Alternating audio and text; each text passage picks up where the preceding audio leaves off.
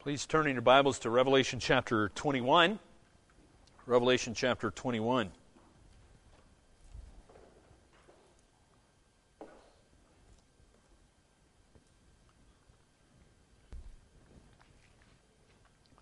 Revelation chapter 21. We have some imagery here of the capital city of heaven. I don't know if you realize that or not, that there is a capital city of heaven, but the Bible tells us there is. Uh, we often uh, hear it called the New Jerusalem. In fact, Scripture calls it the New Jerusalem, otherwise called the capital city of heaven.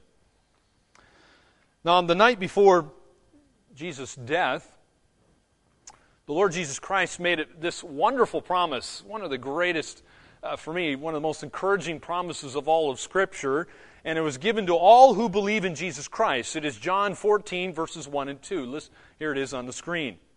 Jesus said, Let not your hearts be troubled. Believe in God. Believe also in me. In my Father's house are many rooms. If it were not so, would I have told you that I go to prepare a place for you? Notice the little phrase there the Father's house. What is that referring to? The Father's house. The Father's house is referring to the New Jerusalem, the capital city of heaven. This is what Jesus is referring to here in John 14. And he says this is where God will live with his people forever. It is the present heaven where God dwells with the angels. It is where Jesus is at God the Father's right hand. It is the place where Christians go when they die. It is a real place. This wonderful place will be one day descending in the eternal state. And when it comes to the new earth, after God destroys this present earth, God says, I will make a new earth, and when I do, I will bring the new Jerusalem, this capital city of heaven, to the new earth. John's view of heaven's capital includes several things that, that we want to look at this morning.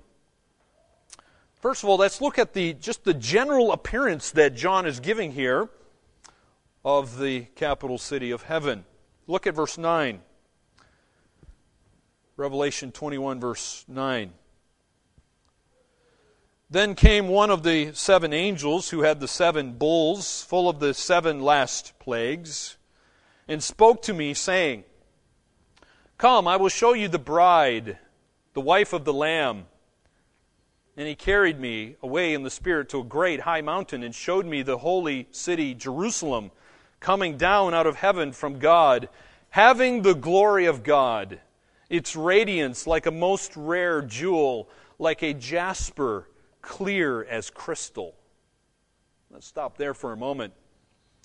This is John's vision that God has given to him of the capital city of heaven. As you see, we just read, the angel appeared, calls his attention to this city.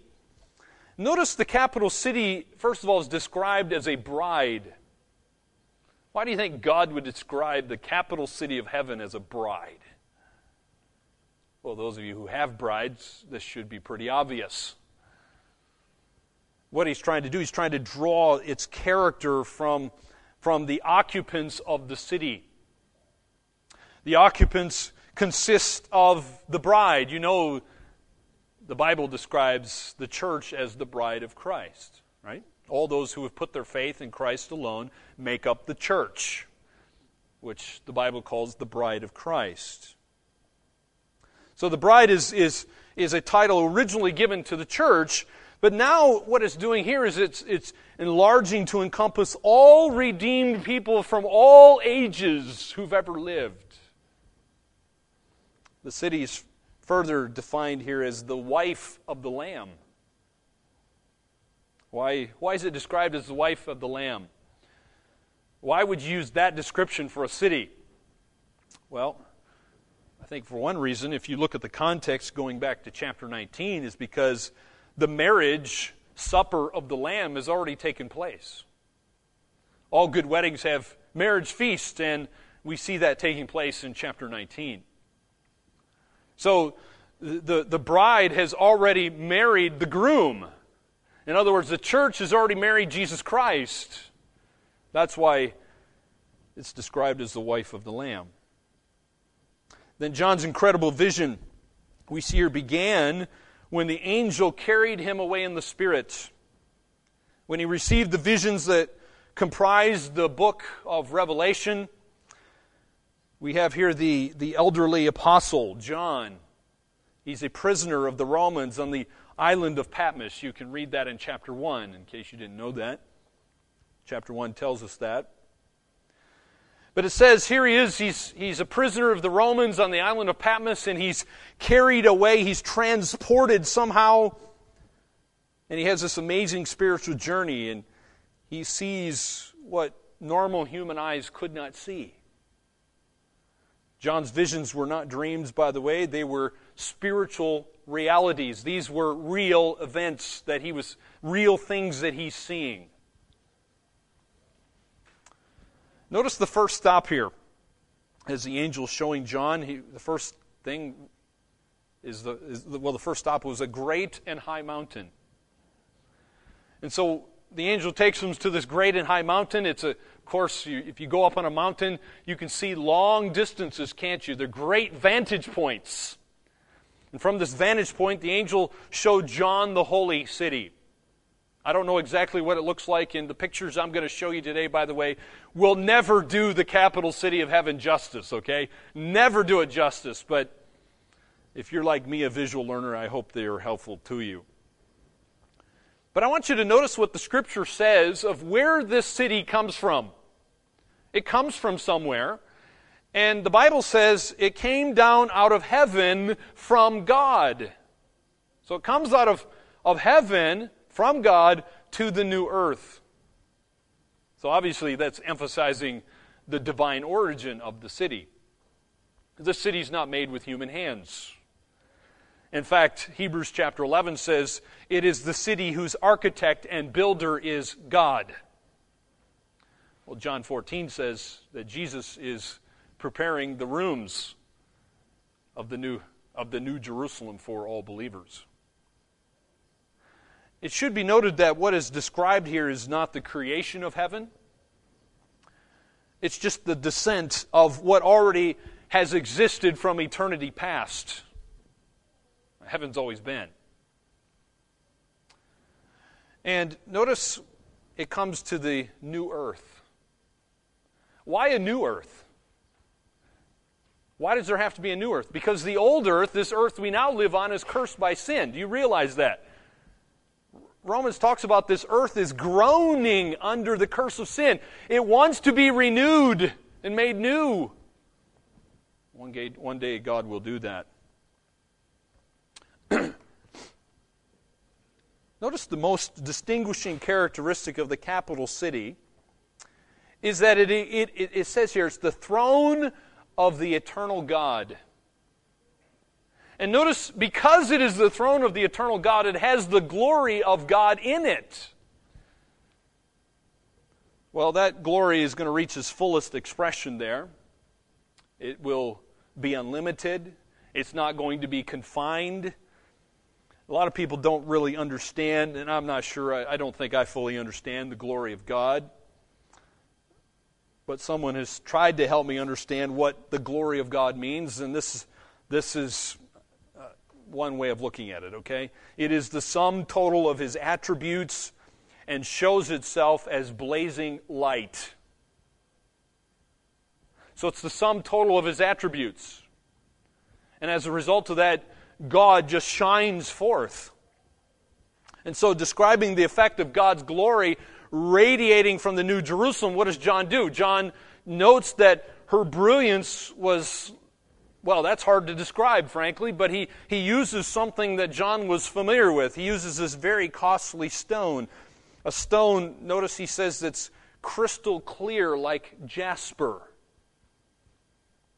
John uses the word brilliance here. Brilliance refers to something from which light radiates. To John, what imagine John before the days of electricity, okay? Uh, John's trying to describe the indescribable, and this was in the day when there was no electricity, there is no light bulbs, But yet, John's, it's like he's seeing this giant light bulb that's just blinding. And he tries to describe it as being brilliant. The city appeared to the apostle like one gigantic precious stone. Some have said that jasper does not refer to the modern stone that we, we typically have named jasper today, which is actually opaque. But this stone that John was referring to here was something that was translucent. In other words, it was, it was transparent. It was something that would allow light to go through it. Some have said that maybe it was like a diamond, something very costly, but yet uh, something that didn't have blemishes, something that would allow light to go through. And you, when you put something through a, a, diamond or a prism, you know, when the light goes through, it's beautiful, isn't it? And, and often you can see all the various colors of the rainbow as it comes through. It's, it's a beautiful thing to behold. So, what are we seeing here in, in these just these general uh, in the general appearance? We have heaven's capital city is this huge, flawless diamond. It's refracting the brilliant glory of God, and it's doing it throughout the new heaven and the new earth. A perfect place, a place finally without sin. John goes on in his description and gives us what the outside of the capital city of heaven looks like. The exterior design, starting in verse 12. Look at verse 12. The Bible says it had a great high wall with 12 gates, and at the gates 12 angels. In the gates, the names of the 12 tribes of the son of Israel were inscribed. On the east, three gates. On the north, three gates. On the south, three gates. And in the west, three gates. And the wall of the city had 12 foundations, and on them were the 12 names of the 12 apostles of the Lamb. And the one who spoke with me had a measuring rod of gold to measure the city and its gates and walls. The city lies four square, with, with its length the same as its width. And he measured the city with, its, with his rod, 12,000 stadia, which I'll explain what that is in a moment. Its length and width and height are equal he also measured its wall 144 cubits by human measurement, which is also an angel's measurement. The wall was built of jasper, while the city was pure gold, like clear glass. The foundations of the wall of the city were adorned with every kind of jewel. The first was jasper, the second sapphire, the third agate, the fourth emerald, the fifth onyx, and the sixth carnelian, and the seventh chrysolite the eighth beryl, the ninth topaz, the tenth chrysoprase, the eleventh jacinth, the twelfth amethyst. And the twelve gates were twelve pearls, each of the gates made of a single pearl. And the street of the city was pure gold, like transparent glass.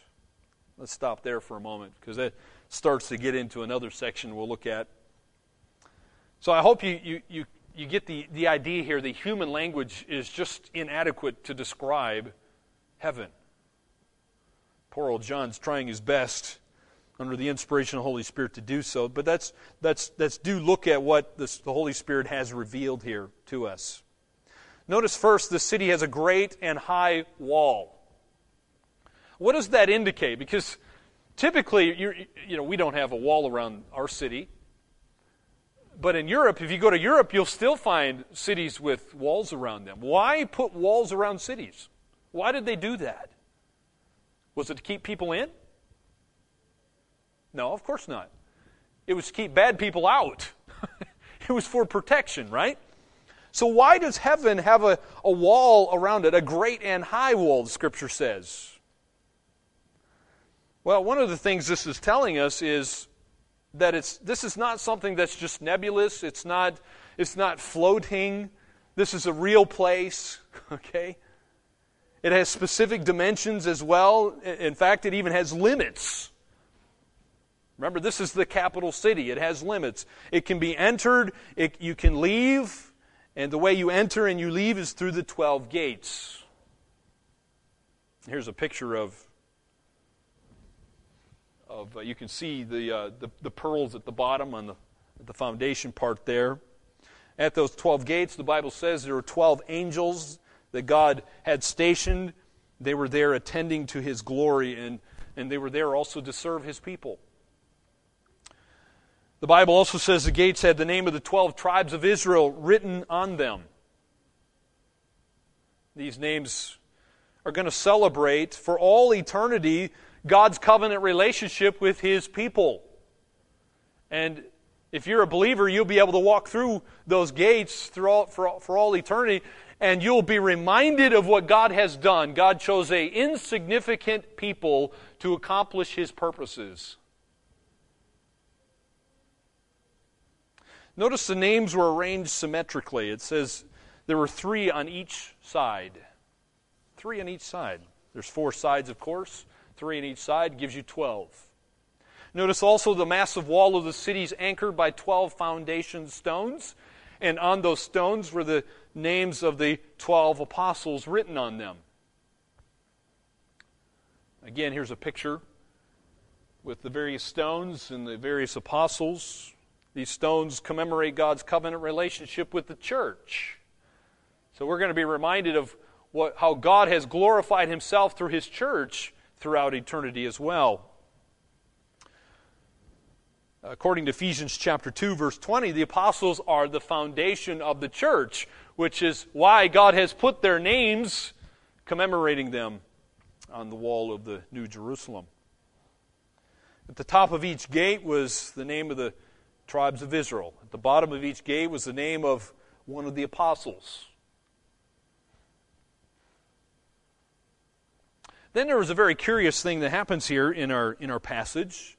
The angel who is, who is speaking to John took a gold measuring rod to measure the city.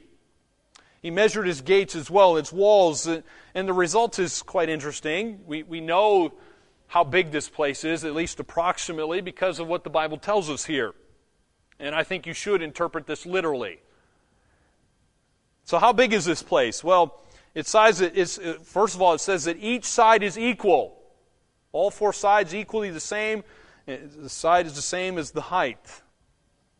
Uh, some Bibles might say furlongs, 12,000 furlongs. ESV says 12,000 stadia, or however you say that word. The walls are approximately 1,360 miles or 2,200 kilometers in today's measurements. And by the way, if you're, if you're having a hard time visioning how far is 2,200 kilometers, well, New Zealand is approximately 1,600 kilometers long. So you've got another, what, uh, eight, 800 kilometers. That's just one side of the wall. I like what Henry Morris says. He points out that a cube shaped, uh, a cube shaped city is well suited for the existence of glorified beings. And here's what he says quote, It should be remembered that the new bodies of the resurrected saints will be like those of angels, no longer limited by gravitational or electromagnetic forces as at present. Thus, it will be as easy for the inhabitants to travel vertically as horizontally in the New Jerusalem. Consequently, the streets of the city may well include vertical passageways as well as horizontal avenues, and the blocks could be real cubical blocks instead of square areas between streets as in a present day earthly city. End quote. I don't know if you thought about that, but you're, if you're a believer, your your room that Jesus Christ is preparing for you could also be a cube within the bigger cube. So, based on certain assumptions, Morris actually calculated that each person's cube would be approximately 75 acres on each side. That's a big room, isn't it? So you say, well, how big is this city? You're having a hard time uh, uh, imagining this? Well, it's it's actually bigger than the entire country of Australia.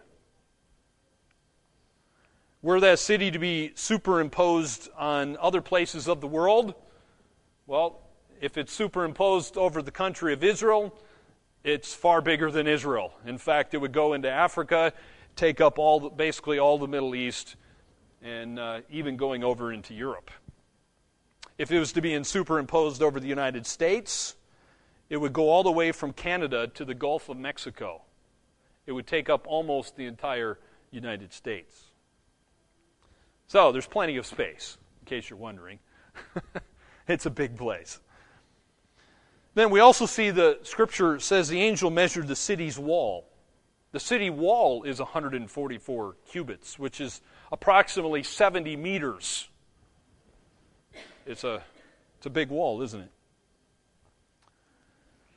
Then John adds the parenthetical note that those dimensions were given according to the human measurements, which are the same as the angelic measurements. The material that the city wall is made out of, notice it's jasper, which is that same diamond like stone that's mentioned in verse 11. And so not only was the wall translucent, to, it had to allow light through it, but the, the wall or the city itself was pure gold, like clear glass. So, those of you who might have a gold ring on your finger, like I do, or a gold of some other form, that obviously is not pure gold. It has lots of impurities in it, which is why it's not translucent. Okay?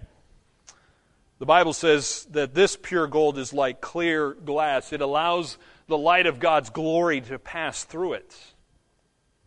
It has to be able to radiate the glory of God. Then we have the foundation stones of the city wall mentioned here. I've given you a picture here. Uh, I don't know if, if this is exactly what God is talking about, but somebody has, no, not that one, the other one. Somebody has given the, the gemstones of the New Jerusalem in case you, don't, you aren't familiar with these particular stones. But remember, jasper is, is, is something like a diamond. Sapphire is a, is a brilliant blue stone. Chalcedony is an agate stone from modern Turkey. Kind of like a sky blue with colored stripes. Emerald is a bright green stone. Sardonyx is red and white striped. Sardius is a common quartz stone uh, found in various shades of red. Chrysolite is transparent gold or a, or a yellow hued stone. Beryl is, uh, well, has, it's found in various colors, including green, yellow, and blue. Topaz is a yellowish greenish stone. Chrysoprase is a gold tinted green stone. Jacinth is blue, violent colored stone. At least it was in John's day. And amethyst, of course, is a purple stone. And when you put all those things together, you've got a, it's, it's just beautiful, especially imagining, imagine the glory of God's brilliance radiating from that, shining the brilliance of God's glory. And so the scene must have been one that was truly breathtaking for John, and he, poor old John's trying to describe the undescribable here. The next item of the heavenly city that caught John's eye was the 12 gates.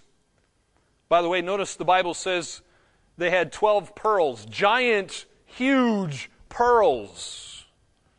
So big, ladies, you'd, you'd never be able to get them on a necklace around your neck. They're way too big. You see a picture of what it might look like here on the screen. So, why pearls?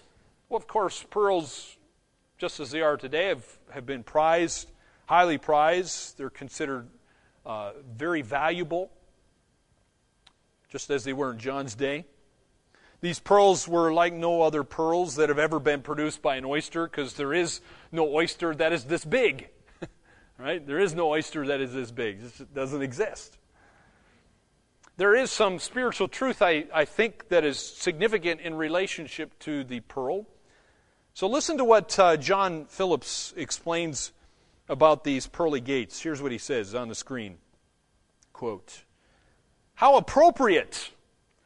All other precious gems are metals or stones, but a pearl is a gem formed within the oyster, the only one formed by living flesh.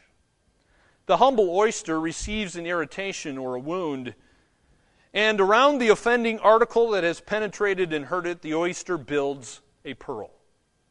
The pearl, we might say, is the answer of the oyster to that which injured it. The glory land is God's answer in Christ to wicked men who crucified heaven's beloved and put him to open shame. How like God it is to make the gates of the New Jerusalem of pearl. The saints, as they come and go, will forever be reminded as they pass the gates of glory that access to God's home is only because of Calvary. Think of the size of those gates. Think of the supernatural pearls from which they are made. What gigantic suffering is symbolized by those gates of pearl. Throughout the endless ages, we shall be reminded by those pearly gates of the immensity of the suffering of Christ. Those pearls, hung eternally at the access routes to glory, will remind us forever of one who hung upon a tree and whose answer to those who injured him was to invite them to share his home. End quote. God doesn't do things by accident. Those aren't, those aren't there just for looks. All right? Next, let's, let's go into the city. Let's see what the Bible has to say about the inside. We've seen the, the outside of it. Let's look at the internal character, starting here in verse 21. Verse 21. uh, the last part of verse 21 says, The street of the city was pure gold, like transparent glass. And I saw no temple in the city, for its temple is the Lord God, the Almighty, and the Lamb. And the city has no need of sun or moon to shine on it, for the glory of God gives it light, and its lamp is the Lamb. By its light will the nations walk, and the kings of the earth will bring their glory into it. And its gates will never be shut by day, and there will never be no night there. They will bring into it the glory and the honor of the nations, but nothing unclean will ever enter it, nor anyone who does what is detestable or false, but only those who are written in the Lamb's book of life. Then the angel showed me the river of the water of life, bright as crystal, flowing from the throne of God and of the Lamb through the middle of the street and of the city. Also on either side of the river, the tree of life with its twelve kinds of fruit, yielding its fruit each month. The leaves of the tree were for the healing of the nations. We'll stop there. So, what does John have to say about the inside? Not a whole lot, does it? Doesn't say a whole lot, does it? But let's, let's do focus on what he does mention. So, John enters in through one of those pearly gates, and what does he see? Well, he notices streets of gold. Notice it's pure gold, like transparent glass, not like the rubbish gold that we have nowadays that has lots of impurities in it. So, streets were made of the highest quality pure gold. So, everything is transparent again to let the light of God's glory blaze through it. And once John's inside the city, the first thing that John noted was that there was no temple in it. Of all the things John could have noticed, why mention no temple? Well, there's going to be no need for a temple in the capital city of heaven because it says the Lamb is the temple. Lord God Almighty and the Lamb are its temple, Scripture says. There's going to be no need for anyone to go anywhere to worship God because God is there. Life will be worship, and worship will be life. So we're going to be in God's constant presence.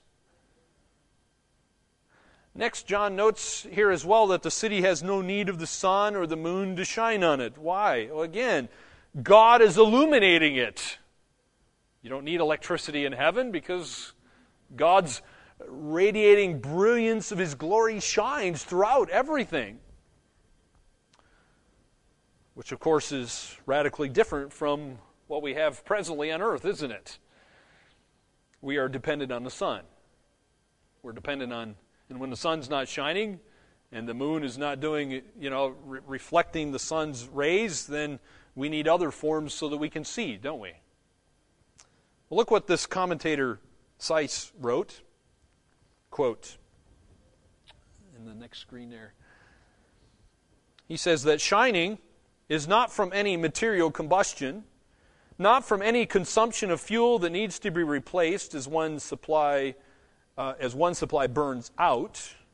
For it is the uncreated light of Him who is light, dispensed by and through the Lamb as the everlasting lamp to the home and hearts of His glorified saints.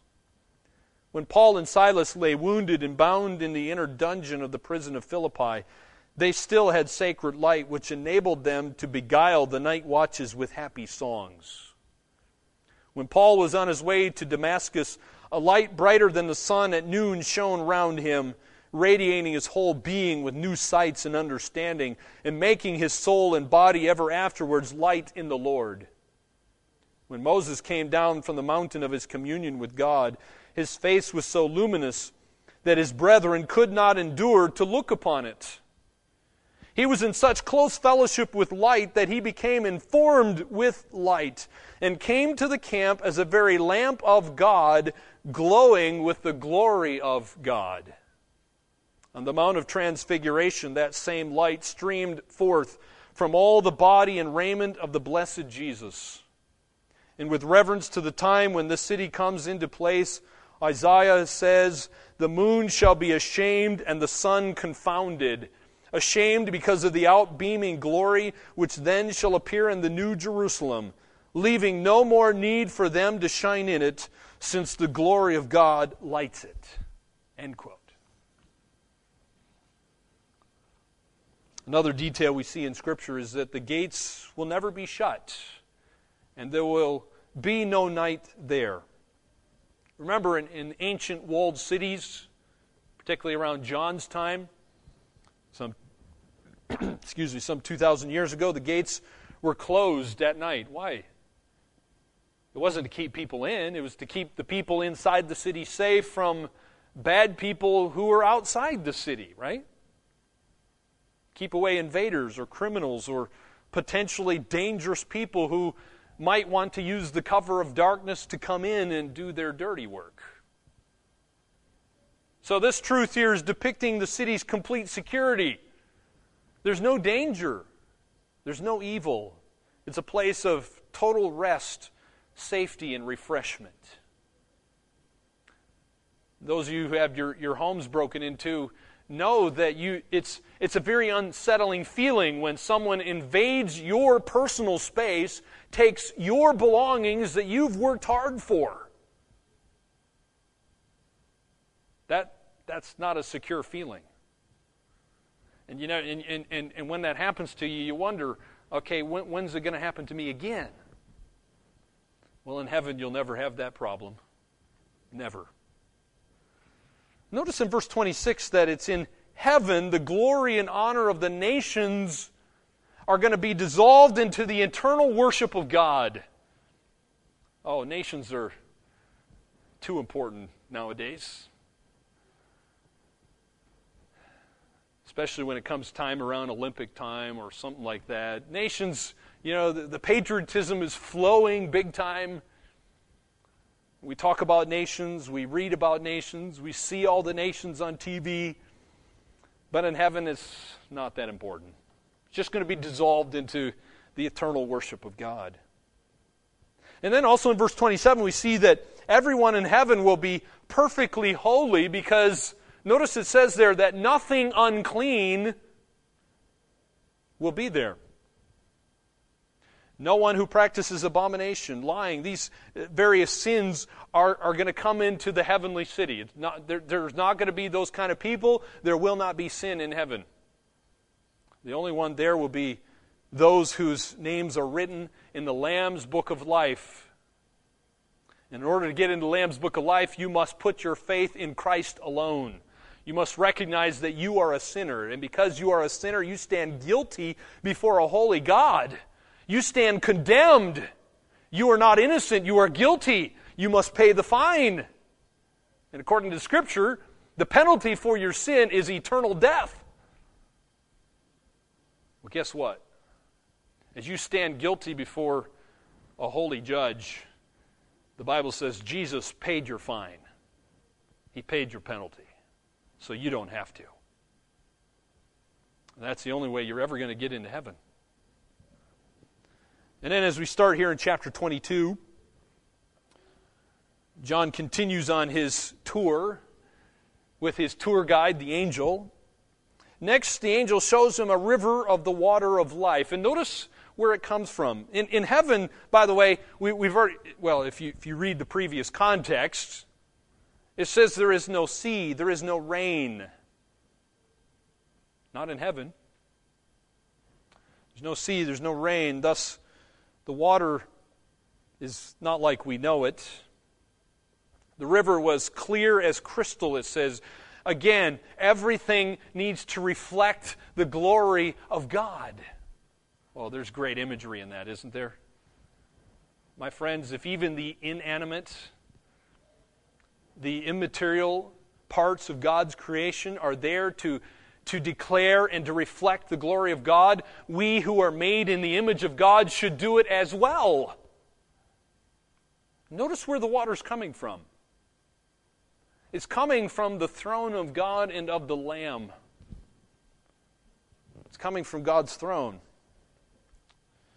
And then as we look at verse 2, we see the phrase there in the middle of the street. In the middle of the path, if you will. In the middle of this path, we have a, a tree of life. The tree of life is the heavenly counterpart, by the way, to the tree of life in the Garden of Eden. This tree provides for those who are immortal. We don't need to eat in heaven because we're immortal. Just as Jesus doesn't need to eat, neither do we. But God is so gracious. Just think about this. Those of you who like to eat, God is so gracious and wonderful and good that He gives us the blessing of enjoying food in heaven with taste buds that are no longer cursed by sin. Just imagine what that will be like. It'll be far better than anything you've ever had on earth. Far better. I can't wait. The tree of life, by the way, was a familiar Jewish concept. And, and the concept, the idea was to express blessing to people. And this tree is not your usual tree. Notice Scripture says it has how many kinds of 12? Sorry, I just gave the number away. It bears 12 kinds of fruit emphasizing the infinite variety that's going to fill heaven. And notice the use of the word month. Probably does not refer to time, since we're talking about an eternal state here, and, and time is no longer going to exist. But, but again, John, poor old John's trying to describe the indescribable, has to use human language to do that. And then we see John, he makes the intriguing observation that the leaves of the tree were for the healing of the nations. Now that's interesting. Remember, we're talking about a perfect, holy place. No more sickness, no more disease, no more sorrow, suffering, any death. All that stuff is gone. And so at first glance here, it seems confusing since there's none of those bad things anymore. The curse of sin is gone. So, what's this talking about? Well, that, that word there, healing, is the Greek word therapia. Sound familiar? Therapia. Uh, from that particular word, we get other English words like therapy, therapeutic, right? uh, and from those English words, you kind of get the idea of what this Greek word means. So it's, it's, it does not imply illness. Uh, the idea here is it's life giving, it's health giving, or in other words, it's therapeutic. Right? If you go for uh, something you would call therapeutic, it's, it's something that makes you feel better. It's aromatic. It's something that's, oh, I don't know, you, whatever you, therapeutic comes to your mind, that, that's probably, probably the right idea, okay? Life giving, health giving. So the leaves of the tree can be likened to uh, supernatural vitamins, right? That uh, promotes general health. Well, let's let's move on. Let's finish this passage by looking at verses three to five, and here we see the privileges of the inhabitants of the capital city of heaven. Look at verse three. Verse 3 says, No longer will there be anything accursed, but the throne of God and of the Lamb will be in it, and his servants will worship him. They will see his face, and his name will be on their foreheads, and night will be no more. They will need no light of, of lamp or sun, for the Lord God will be their light, and they will reign forever and ever. Oh, there's some wonderful privileges here for God's saints. So, as John is continuing his tour with his angel guide, he notices that life was very different here for the inhabitants of this city. The most dramatic change from the present that we, we have here on earth is, is the first one. Notice, there will no longer be any curse. No longer any curse. The removal of the curse will mean all sorts of things. It means the end of sorrow, it means the end of pain and suffering and death. And, to me, the, the, the most important one there is the end of death. Because the penalty of sin is death. So when sin is dealt with and gone and everything is now holy, there is no more death.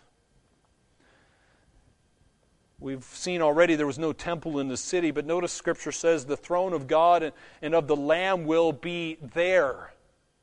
God the Father and Jesus Christ are now reigning throughout all of eternity. So we see that God is sovereign. He's the sovereign ruler over his universe. That's the point of that. And we also see that his servants shall serve him. By the way, they're only going to serve him. They're going to spend eternity, all eternity, doing what? Not being bored. Eternity is not a boring place. It says that we will serve Him. And so, for all eternity, we will be doing the various tasks that God gives to believers. And it won't be boring, okay? Just think of who God is, the limitless mind of God and all the various things that He can come up with for you to do. And you just meditate on that one for a while, and then, and then you got to go beyond that because you're, you're never going to get everything that God's thinking of. In verse 4, it says that the saints in heaven will see God's face. Do you want to see God's face? Now we don't. We don't want to right now. At least I hope you don't, because you realize the most, the most fearful, frightening event would for, would for, for a sinner to see God's face. There would be nothing worse than that. So God has to deal with our sin, change our very nature, so that we can, we can actually look in His face and not be consumed. We're going to be made perfectly holy and righteous, so we, we're able to endure God's face. We can, we can be in God's presence and actually and enjoy His presence. The redeemed will also be God's personal possession, verse 4 says, because it says that His name will be on their foreheads.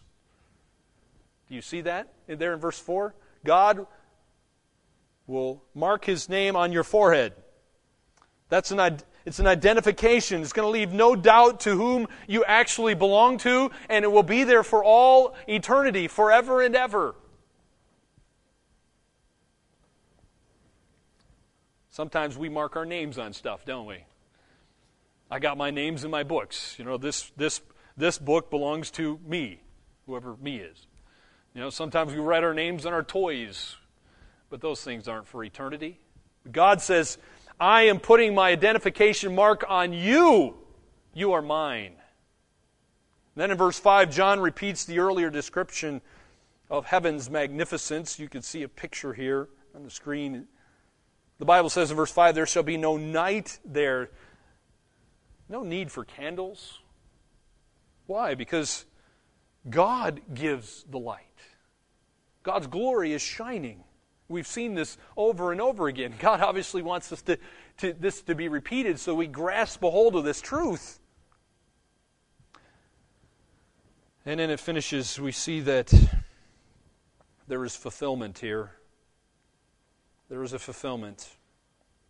It's going to be the fulfillment of Christ's promise in Revelation 3, verse 21, that to him that overcomes will I grant to sit with me in my throne, even as I also overcame and am set down with my Father in his throne. That's what Jesus said in Revelation 3. Here's the fulfillment of it you will get to sit with God. 2 Timothy 2, verse 12 says, If we suffer, we shall also reign with him. Well, that's an amazing truth.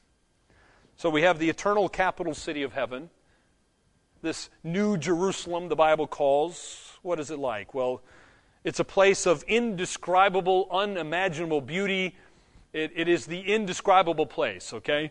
So, so you take it as far as you can go with it, and then just realize it's not far enough. Heaven is far better than, than what you can even imagine. We see from the center of heaven the brilliant glory of God is shining forth, even through the gold and the precious stones. And the most glorious reality of all will be that we who are sinful rebels against God, who have broken all of His laws and stand condemned and guilty and deserve eternal punishment in the lake of fire, will one day enjoy uh, intimate fellowship with Him. One of the authors in my library once made this very interesting question as I was reading this book. It, it just hit me right between the eyes. He asked the question in this book Would you enjoy heaven if Jesus wasn't there? I hope your answer is no, by the way. I hope you can honestly say, I could never enjoy heaven if Jesus was not there. He is the greatest treasure. And if it wasn't for him, you wouldn't be there anyway. So, that is the greatest part of all that sinners who have broken God's laws and who repent of their sin and put their faith in Christ alone can enjoy Jesus Christ's presence as holy, righteous beings. Well, I want to end with just reading to you from the last book of the Chronicles of Narnia. Many of you know this this series, and you know that I really enjoy C.S. Lewis. And I, when I was growing up, I read these, and now my children are reading them more than once. And Lewis, who was a Christian, understood the glory of heaven. And you see the analogy of, of various biblical truths throughout the Chronicles of Narnia. And here at the very last story in the Chronicles of Narnia, called the, the Last Battle, we have the lion who represents Jesus Christ. His name is Aslan. And they've come to the end of the story. And these children, throughout the years, who have enjoyed these trips to this, this magical world called Narnia, well, they no longer get to enjoy it. Because here's what Aslan, who represents Jesus, says to them He says, There was a real railway accident. He says, Your father and mother and all of you are, as you used to call it in the Shadowlands, dead. The term is over. The holidays have begun. The dream is ended. This is the morning. And as he spoke, he no longer looked to them like a lion. But the things that began to happen after that were so great and beautiful that I cannot write them. And for us, this is the end of all the stories. And we can most truly say that they all lived happily ever after. But for them, it was only the beginning of the real story. All their life in this world, and all their adventures in Narnia, had only been the cover and the title page. Now, at last, they were beginning chapter one of the great story, which no one on earth has read, which goes on forever, in which every chapter is better than the one before. End quote. And that's how the Chronicles of Narnia end. Lewis understood what we've been reading here in Revelation. My friends, do you? Do you understand what you're living right now is just the Shadowlands. It's just temporary. It's just the cover page, right? It's not the real thing. The real thing's yet to come and is far better. But for you, my friend, for, for the unbeliever, this is as good as it gets for you.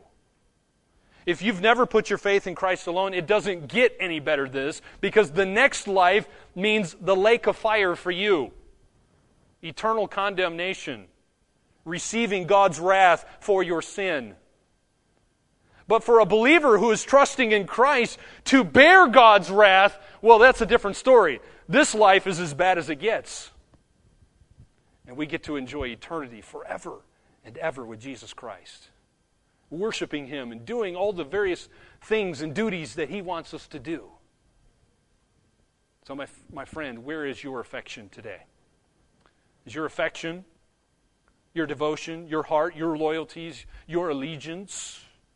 Is it set on things above or is it set on things of this earth? Where is it? My friend, this earth is temporary. It's not going to last. That's why Jesus says we're to lay up our treasures in heaven. Jesus is not against treasure. He's not against treasure. He just wants you to put your treasure in a place that lasts. Are you doing that? Are you living for eternity? Is Jesus in heaven your real home, your real treasure?